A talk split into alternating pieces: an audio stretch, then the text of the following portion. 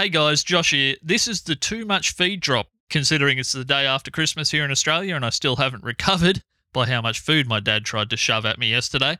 This is an episode from my show, My Old Hands, with veteran podcaster and blogger Chris Christensen from The Amateur Traveler.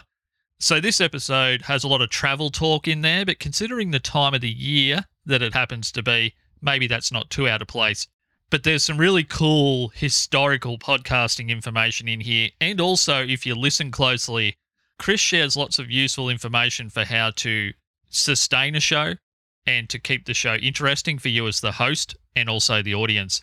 So that's kind of threaded in through this entire conversation. So I won't hold you up anymore here at the start. This is Chris Christensen from The Amateur Traveler from my other other show, My Old Hands. Thank you so much for listening to Podcasting is Punk Rock in 2023, and I'll talk to you again in 2024. Righto, let's jump in with Chris.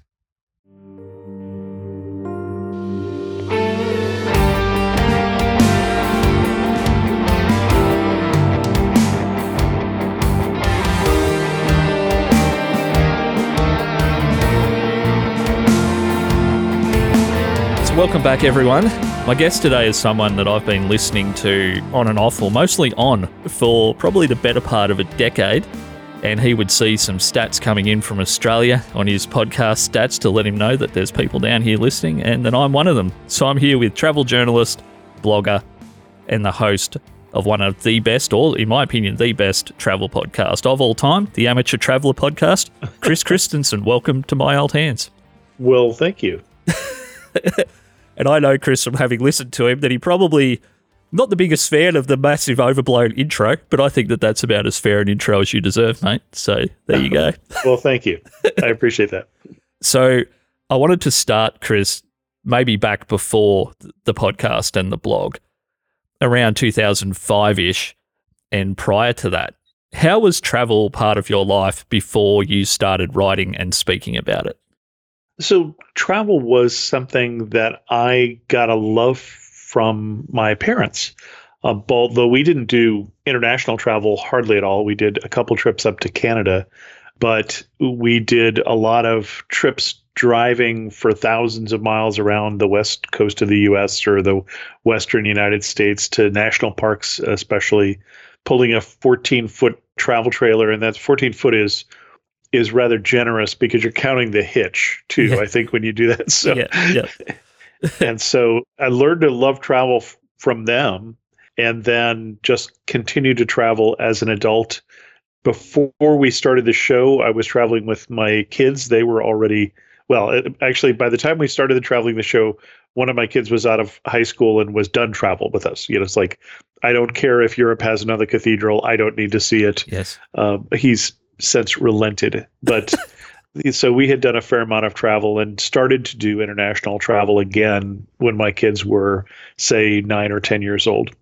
So with the family travel that you were doing around yep. the western states of America, is there any particular you mentioned some national parks and things like that are there any particular memories that really stand out like one particular place or moment that you could share with us just about just to give some context on what you actually saw as a younger person versus who you are now? So one particular trip that stands out, I do, do a moment and a trip. One particular trip is so our success of our trips are measured with an odometer. So we did a 5,000 mile trip that included the Grand Tetons and Yellowstones and Glacier National Park, Canadian Rockies. Uh, so that was a that was probably one of the best trips we did. Or we did the bicentennial trip. So 1976, the U.S. celebrated 200 years. We actually did that a year late because we were trying to avoid all the crowds, and so we did about a thousand miles up and down the East Coast, seeing everything historic. And I am a big fan of history, and so that was a wonderful trip as well. Excellent. In terms of moments, though, mm. I remember uh, going to Lassen National Park, which is a volcanic, I think it's Lassen Volcanic National Park is the full name of it. It's an active volcano in the US and California. And I was probably only about five years old at the time. And we were standing in front of mud pots in front of a boiling lake. And I think my brother turned to my parents and said, You know, Dad, could this ever be part of, could this ever become a volcano? We said, Well, I don't, I don't really know. Maybe. I don't know who decided that that was a good moment to do some blasting up on the hill for a highway project. but my parents said if they hadn't grabbed us, we would still be running to this day. that that is a classic. Oh gosh. So maybe just moving forward, you have been making this incredible podcast for a long time, The Amateur Traveler. But I think we all know that making a show and releasing it in 2005, 2006 slightly more difficult maybe than it is in 2023. Slightly, slightly more difficult. Yeah, I was hand editing RSS feeds, uh, which are in XML for those of you who don't know. They're not really meant to be written by people, but uh, that's what I was doing at first because that's what was available. I was hosting it when I started on my own computer on a 400 megahertz Macintosh Quadra computer in my office, I think. Um, so the first time that Apple decided to Apple Podcast decided to highlight the show, uh, it literally knocked my server right offline. It did all but catch fire.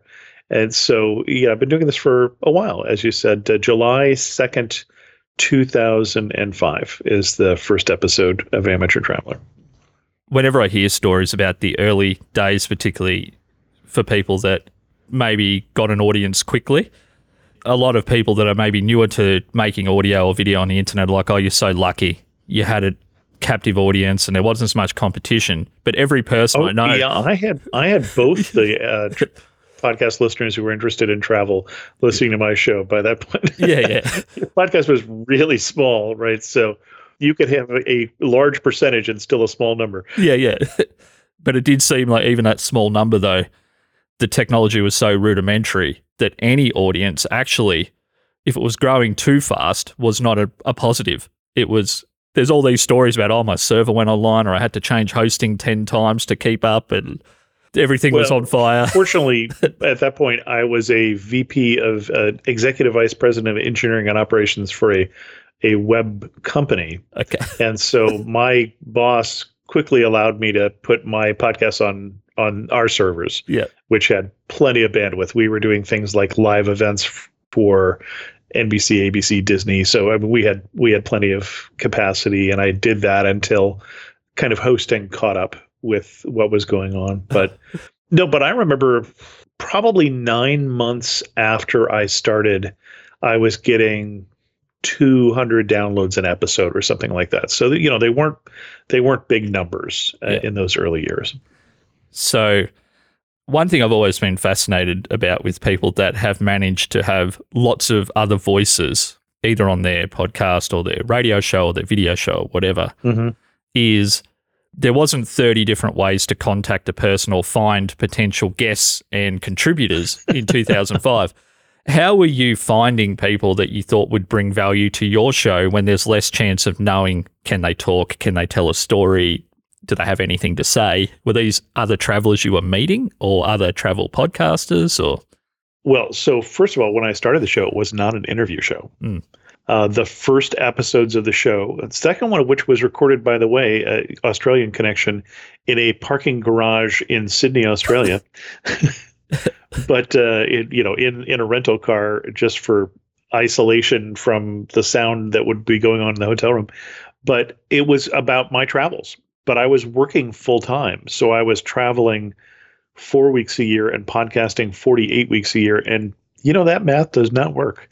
and so I was yep. running out of travel stories. And I hadn't been to as many places at that point as I've been to now. I've been to, I don't know, five times, six times as many countries now maybe 10 times as many countries. I, would have to go back and, and, count them up, but quite a few more at this point so if you go back to the earliest episodes, which are going to be a little hard to find, you'll find that a lot of the people who I had on first were friends. And so there were people that we would be having a conversation and they would tell me about what they were doing. And, you know, uh, Eric, who was teaching abroad in Czech Republic, came on the show and Bernie, who's actually my manager, I'm still working with Bernie, was the first interview on the show talking about his first cruise experience. And yep. so, you know, you started with the people that you had, and then eventually people started pitching me, probably within the first year. Mm. In fact, I remember one of the best pitches I've ever gotten was when the within the first two years of the show, someone who was a listener of the show said, "I was just in Tonga and I was swimming with whales, and I brought a hydrophone along and recorded whale song." Is this something that would be of any interest? yeah. yes, I think yes, so. So I think when I first heard your name, Chris, it would have been maybe through Dave Jackson, potentially back in maybe Oh, sure. 2013. podcasting. Yep. Okay. Or Elsie Escobar, one of the two at the time when I was first investigating how I could maybe, you know, grow my show and get a little bit better myself. And I think I just started listening from then. I didn't go back quite as much because you already had so much catalog. I was like, oh gosh, I could just get lost forever in that. But I think I rediscovered the show and some of the back catalog when I searched Newfoundland in Canada. And I found an episode that you'd done from that. And then I started working my way forward, mostly because I'm completely fascinated with Canada. And I understand if you guys were doing an odometer rating on your trips while you went to Canada first, just to clock up those miles. But I'm assuming because you've got just such a wealth of content through that back catalog that when you're getting feedback from people, it could be from things that you haven't were released a decade ago or more than a decade Absolutely. ago. And then in those moments, if you really want to give someone a detailed answer or even any kind of answer, do you have to go back and listen to a bit of it or have you got notes or how do you handle because your catalog is so so No, big I've never had to go back and listen to a show to give someone an answer. But often it's the kind of feedback I get is, hey, I was just listening to that show and you got this wrong, or hey, I thought you'd be interested in update, or we just went there and thanks for that episode. It it really helped us plan our trip. It doesn't tend to be, you know, a trivia question or Yeah. something you need to do studying for. I also tend to have a fairly retentive memory. So, you know, but 18 years is a long time. I have noticed your incredible memory in my listening for detail. I guess more specifically, the type of questions I was thinking you might get are Would you still recommend that path of travel, or would you still recommend the things that your guest mentioned versus maybe other things you've experienced yourself having been to those places? don't tend to get that question. For one thing, what I'm really doing most of the time, as you said, is bringing someone else's recommendation. Mm. So at least half the shows, I don't know what percentage of the shows, it's got to be more than that. I haven't been to the destination, right? I've never been there, or I've been there since we did that episode because I was inspired to go there. So Yes. I'm not necessarily the expert. And so quite often people are saying, I've got a question for Eric who is doing that episode. Can you can you send through my email or send me his email or something like that? And Yeah. that's more appropriate given that they were the expert I brought on. So, one thing, and it's probably over my time listening to your show and just following you in different places. And I don't want to use a cliched radio Not, bit. not in a creepy way. No, no, no, no. There's, and I say it a lot in the Australian radio business, and it's just for the lack of a better expression. You have a generosity of spirit with your guests that you really allow them to take your platform essentially for an episode or even multiples if it's things like the World Heritage sites, and you're freely allowing them to lay out what they You know, feel the- about a place.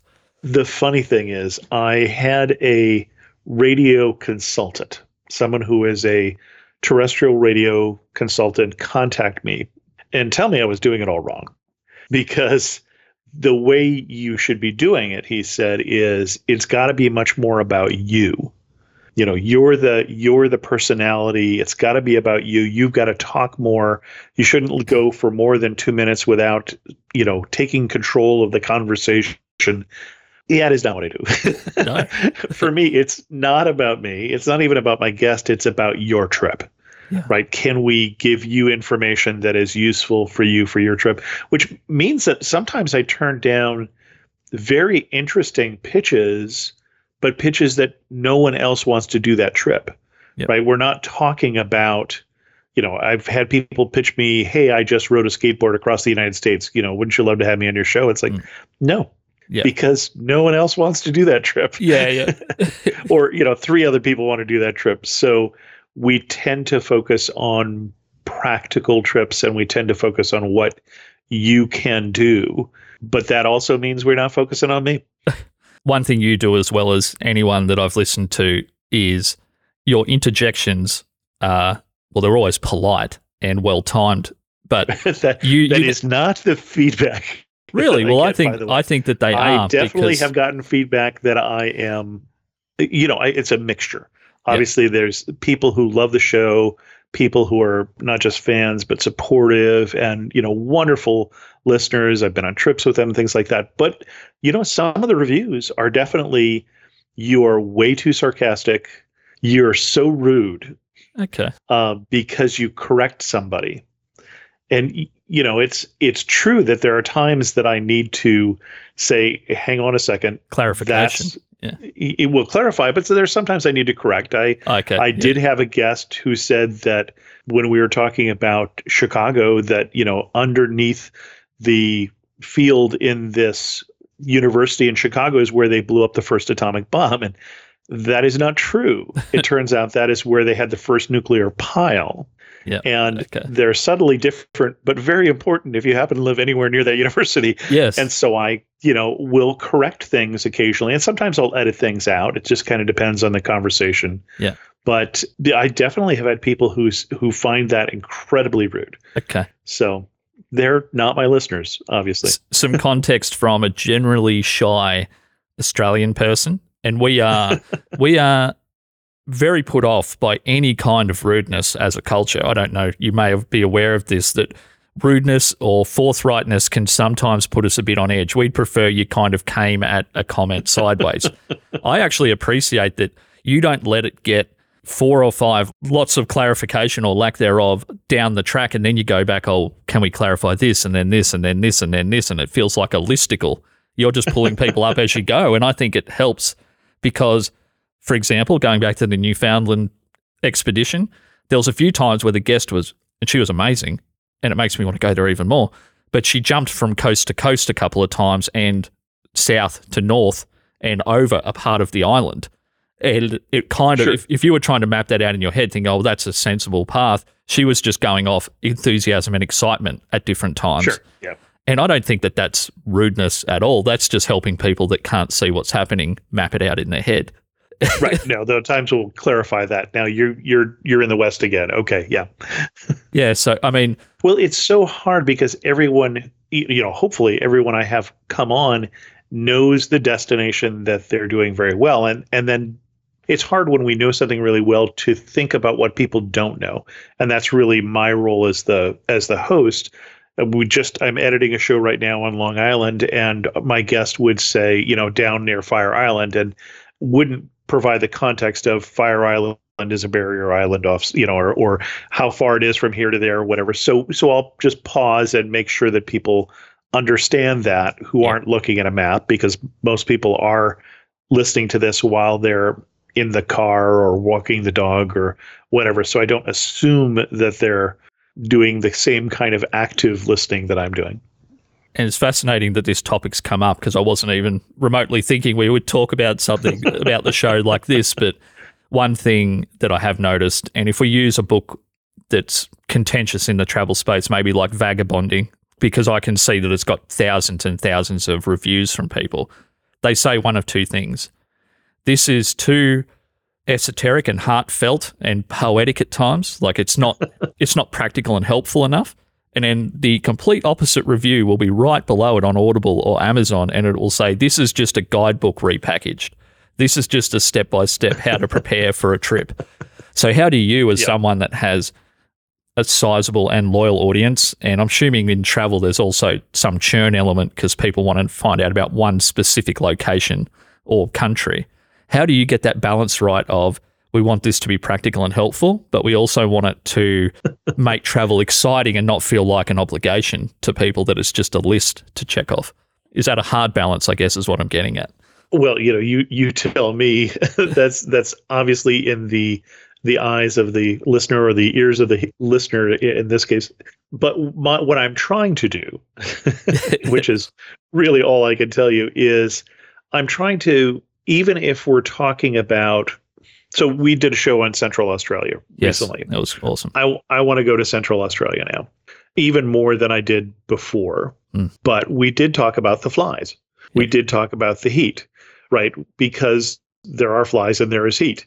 But we invited someone, you know, I invited someone who loved it, right? Who has been back multiple times, who I think has a contagious love for the destination. And I think that is a consistent theme. We did one episode of the show that I can think of that was a misadventure, a misadventure in Siberia. Uh, and it was not something that I found I really want to do so much.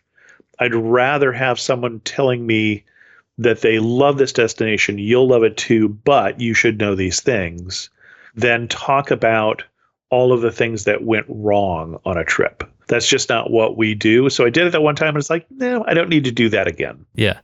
Because for the lack of once again a better term, it's not disaster kind of travel porn for the lack of a better term, and it's also not a travel brochure. No, it's not that. Yeah, one of my rules is I don't have on PR people. Yes, which uh, I as deeply almost as a appreciate as a, listener. It- it's I, I have people on who loved it, but I don't have people on who were paid to tell me they loved it. Yes.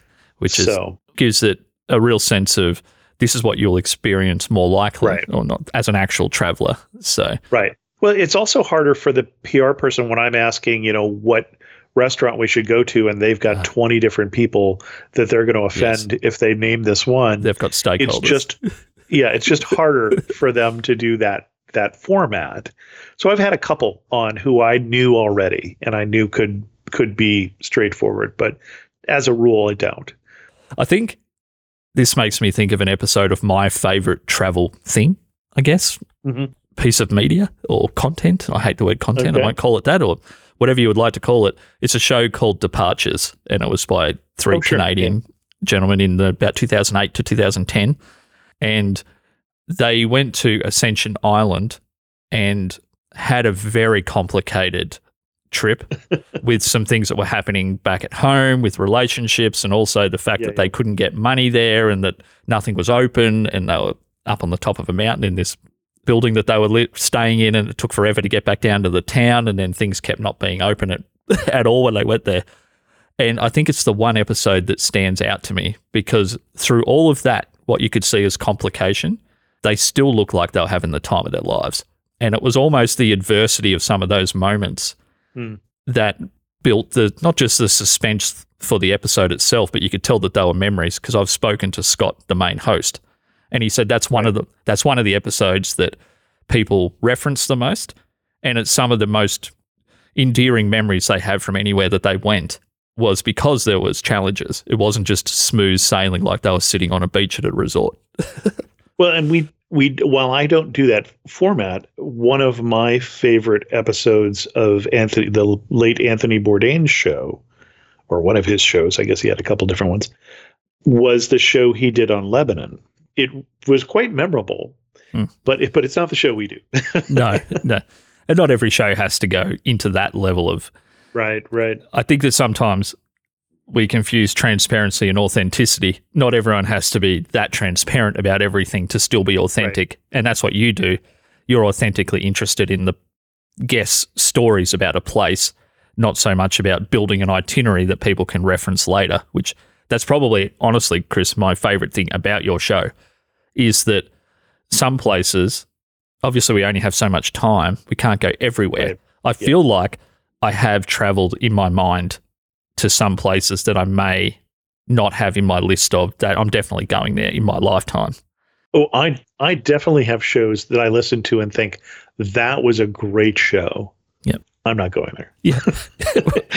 Which is great. I mean, that, that place is not for me and and that's okay. And, and i'm sure that my listeners will have that as well. I definitely have people who say well you've got to do more domestic destinations because that's what i'm interested in or you have to do more exotic destinations because that's when you know there's a variety of interests especially in a, a fairly generic category where i'm not doing just rv travel or not doing just beach travel or not doing you know just australia travel or something like Yeah. that you can't like every episode No. well you might like every episode but you can't like every destination necessarily yeah. So this is great that we've gone here because someone like yourself that's built a great audience and maintain that and have this fantastic show that's managed to survive and thrive all these years. What stock do you put in feedback from your audience versus your own instincts? And take that question however you'd like. I'm not looking for you to throw anyone under the bus necessarily, but as someone that knows how to do it, how do you take those specific bits of feedback? You need to be doing this. I listen to feedback, but I definitely am set in my ways at this point. There's there's no question about that. I mean, you think about it. Sometimes I'll get the pitch, for instance, that I know you've done the same thing for 18 years, but for one episode you should do something very, very different. Mm. It's like that's not what I do. Yeah. I've made a decision. I like what I'm doing. Some people are finding it useful. What you're saying is probably a great pitch. It's just not my pitch. Yeah. And and we'll get the same thing from, you know, people do I try and be less sarcastic uh, after people, you know, write me and tell me I'm sarcastic or review the show and and say that? I could try. yeah. But there's some things you can't change about yourself when you're, you know, at at my age uh, of 62. Yes, you're you're a little set in your ways. yes. Well, firstly, we're on video here for everyone that's only been able to hear this by audio. You, are a very young 62, so let's get that out of the way. Well, thank you, thank but you. also, an expression like "set in my ways," at least in the Australian culture, that might be seen as almost pejorative. But to me, it feels like you're just confident in what you've done and the format you've established and the fact that you like it. Like, I like this. So, as much as I appreciate the feedback, right. I'm going to keep doing this because it's what I feel I'm good at and I like it. well, honestly, I think about there are things that people are recommending that I like the idea, but they're just not for this show. And when I retire, which is coming up sooner rather than later, will I start another travel show with a different format? I've thought about it because I for ten years I did this week in travel. Yes, with Gary Arndt and Jen. Sorry, Leo I should have mentioned. I should have mentioned that. I'm sorry. That's another great one okay. I listened to. that's all right. We stopped, or I stopped uh, participating in that in 2019, 10 years in. Uh, no, 2020 during the during the pandemic, and then they carried on for I think about six months before they stopped the show. I liked that discussion of travel part of that show. We also did a news portion, which I don't think I would do because it it locks you in it to a current date and that makes it much more dated very quickly. Yep. But I did like the, you know, hey, one week we're talking about budget travel in Europe and the next week we're talking about train travel and and that sort of topical approach. It's a different type of show, but I would also enjoy doing that show too. So, you know, will I eventually do get back to doing four podcasts like I was doing at one time?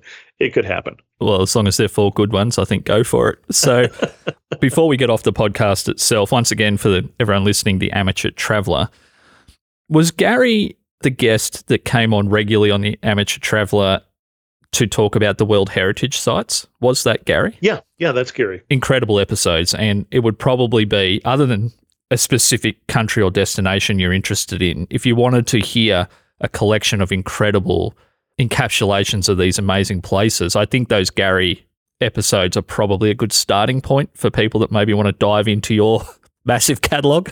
could could uh, actually I usually recommend what destination are you interested in? Yeah. That's where you dive in. Yeah. And I've had people that, you know, discovered the show that way. I, you know, I wanted to go to Azerbaijan. you were it. so, yes. So but yeah, if you're if I've gotten to the point where I tell people if if we don't have an episode on the destination you're thinking about, you probably don't need to go. Yes. so it has reached that point. it's it's not really true because I know there are holes and there are people pitching me. I just had a pitch this week that I've been trying to get somebody to come and talk about the Channel Islands between England and France okay. for years and had somebody finally pitch me Jersey. Okay. And it's like, yes, yes.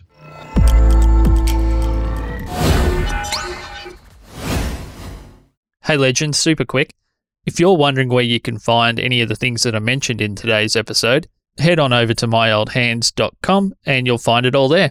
Okay, let's jump back into the conversation.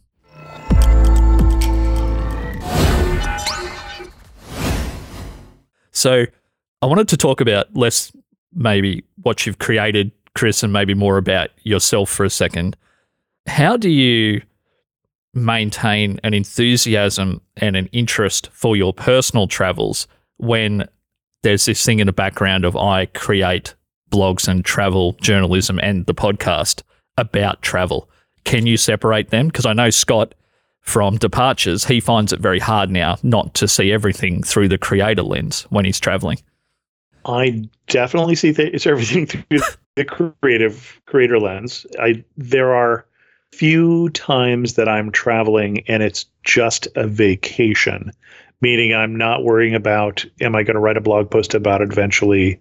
Am I um, and I'm not well. I'm always taking pictures because it's one of my creative outlets. I, I've always enjoyed taking pictures of destinations before I became a blogger and podcaster, and I suspect I will after I eventually give that up, or or maybe I'll give up travel before then. But I don't find it. It's odd. I don't find it difficult to enjoy my travel and still be a content creator. Hmm. Then I think of just last May, for instance, I was offered a wonderful opportunity to do a yacht cruise around the coast of the Peloponnese. And did a podcast episode on that and did you know some blogging on that as well. You can go back to amateur traveler and find those. But it was work right? Because i basically was had an agreement that i would do at least one blog post and i would do at least one podcast about this destination that i would you know put information on instagram and things like that. And so that's for my wife, it was a vacation. For the friends who came with me, it was a vacation. And for me, it was a vacation, but also a work trip. Yeah. Okay.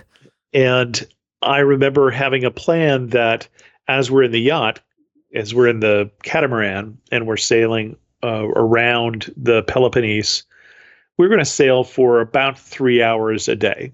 And the plan that I came up with, which was pretty much what I did, was okay, for one of those three hours, I'm going to just be sitting on deck just enjoying that I'm on a boat because I just truly love that.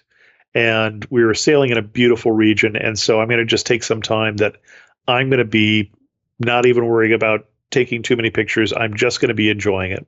And then I'm going to take another hour of those three hours and I'm going to be working on a blog post because I've got work that has to get done. I'm going to be editing photos and doing all those things that have to be done. And then I think I took the the third hour and napped, but because I work full time and then do two regular blogs and two regular podcasts every you know pretty much the podcasts are every week. The blogs are as much as i can. And so by the time i go on vacation i'm pretty exhausted. Yes. so it is um, it is a challenge. And i think there's a danger in framing the question that I asked Chris is that there is a trade off or one way to view it's worse than another, that you can't be a documentarian, even just personally, document a trip and enjoy it as much as someone that's not in that mindset. So I hope I didn't present that as though one oh, way oh, no, is no, superior. I, I don't I don't see that as the so what I know from, for instance, I have a number of friends who've been nomads for you know, up to 10 years. 10 years tends to be the, when most people hit the wall sometime by that. And what they found with content creation was that they couldn't travel and create content, that they really had to stop periodically and catch up. Mm. And I completely understand that. My life is currently just way too busy for that you know, when you combine the full time job and then all of the other part time job on top of that, there are very few weeks that I take off. And so even if I'm traveling, I am quite possibly working on a blog post at the same time. Not necessarily even the one on the destination I'm at. Yeah. I may be catching up with one that I owe myself or that I owe somebody else, you know, from before then. So it is a challenge. It is absolutely a challenge. It's just fascinating and so so in your community, and this brings up one last question I have, and it's something I've always wondered. There seems to be a playfulness around, like between people I've seen interact of, oh yeah, that that stuff sounds really cool, but you really should come to my hometown because we have this and this and this, and that must be kind of like enjoyable to see people actually talking in amongst themselves sometimes. I mean, and not not that these conversations are happening on every platform all day, every day. Right, right. But I have seen those little interactions of, oh, this that was fantastic, but you probably could have gone sideways to here and then to there, and there are so many wonderful places to go. Uh, that's that is my current belief and attitude.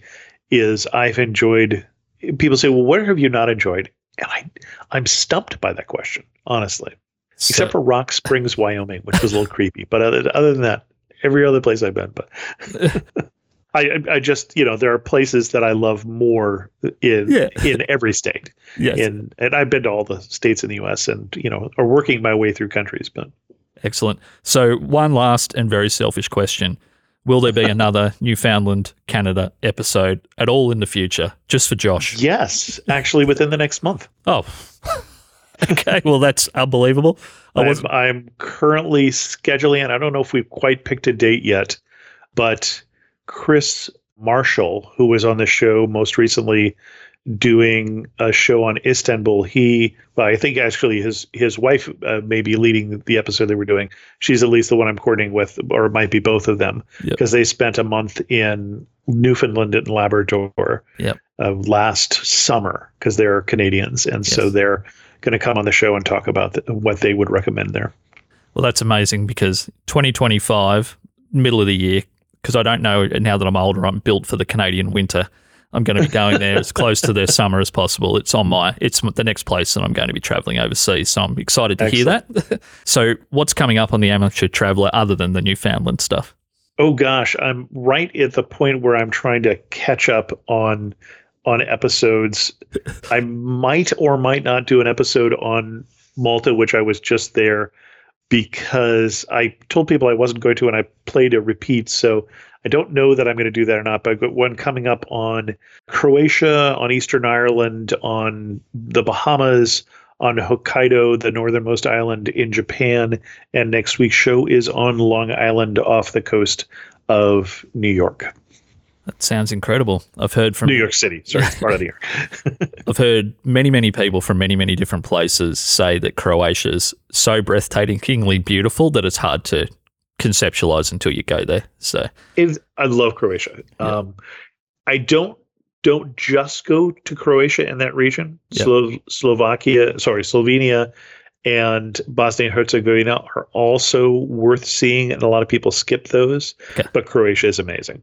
Croatia is really amazing. Okay, so just want to let us know where we can find you online, Chris, what the website is. And yeah, well, thank you so much for joining me. It's amazing. It's just always blows me away that I get to talk to people that I've had in my in my ears and in my mind for 10 years sometimes and they're real people like this is happening in real time on this planet Oh yeah. it's it's happening so So yeah, you can find me at amateurtraveler.com. Be aware that in the US we spell traveler with one L yes instead of two. Yep. Uh, if you're coming to us from some place that speak, still speaks the uh, King's English.